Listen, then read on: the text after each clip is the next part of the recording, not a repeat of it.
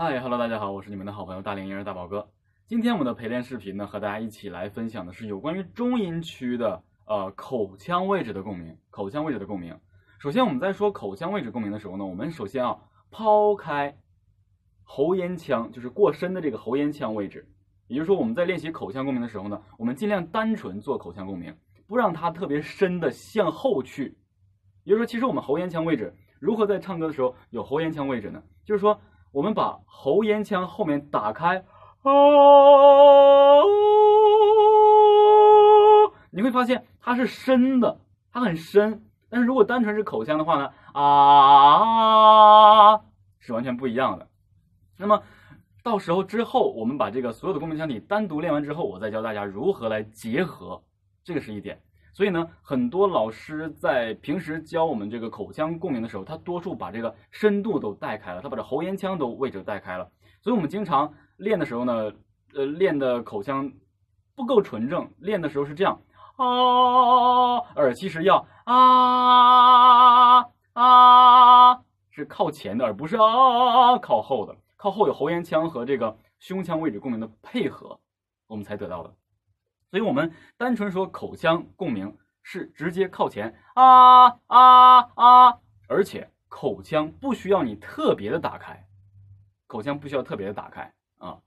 那我们所需要做的练习依然是啊、喔、呃、一、乌、吁。那我们要需要注意什么呢？其实大家会发现，无论怎么用共鸣腔体，我们都是张开口，然后去做啊、喔、呃、一、乌、吁的练习。但是为什么很多人做声音的音质就不同，就能配合上共鸣腔体呢？就是因为很多细节，我还是那句话，在控制发声的时候，当你想配合共鸣腔体，包括发声位置的时候，我们所控制的位置是在内部，我们根本看不见的，我们根本看不见。那我们要如何去判断？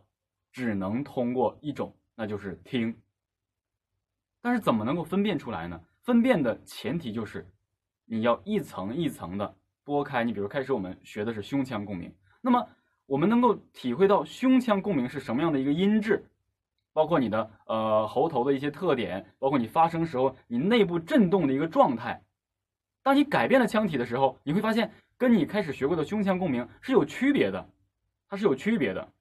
所以呢，只要是有区别的，那肯定就没有和它重复。所以我们先简单的去通过一个方式来进行一个口腔共鸣的这个引引导。像现在大宝哥和大家说话的时候，就是，呃，当然我现在是运用了一些结合的状态，因为我们说话的时候都是比较低的。但是什么样的情况是用口腔？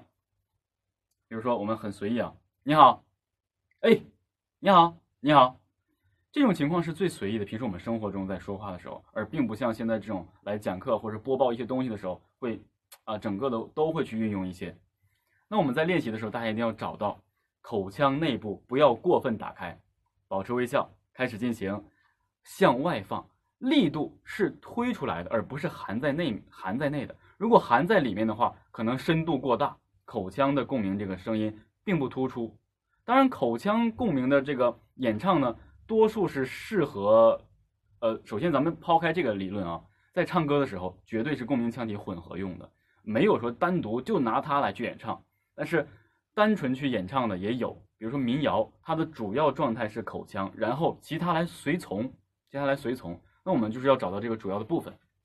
我们也依然进行中音区的一个演演示哈，从这个中央哆，哆来咪发嗦，再来哆来咪发嗦。当我们找到哆来咪发嗦之后，开始进行啊的练习。比如说，啊，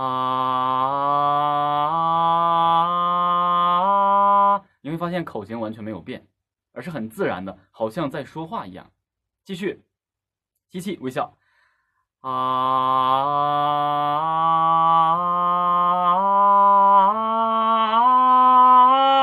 再高我们就停止了，我们就练这个哆来咪发嗦这个位置就可以，因为我们要找的是单纯的口腔共鸣。哆来咪发嗦，继续。啊！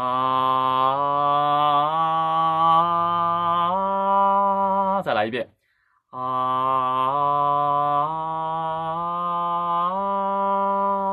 你要有向外吐露的感觉，你会发现哆来咪发嗦，不会让你有任何的压迫感，不会让你有任何的压迫感。所以呢，最简单、最直接，你不需要有任何的这个呃去揣测、去拿捏，直接就好像我们说话一样，不用去想，这个位置直接吐露出来。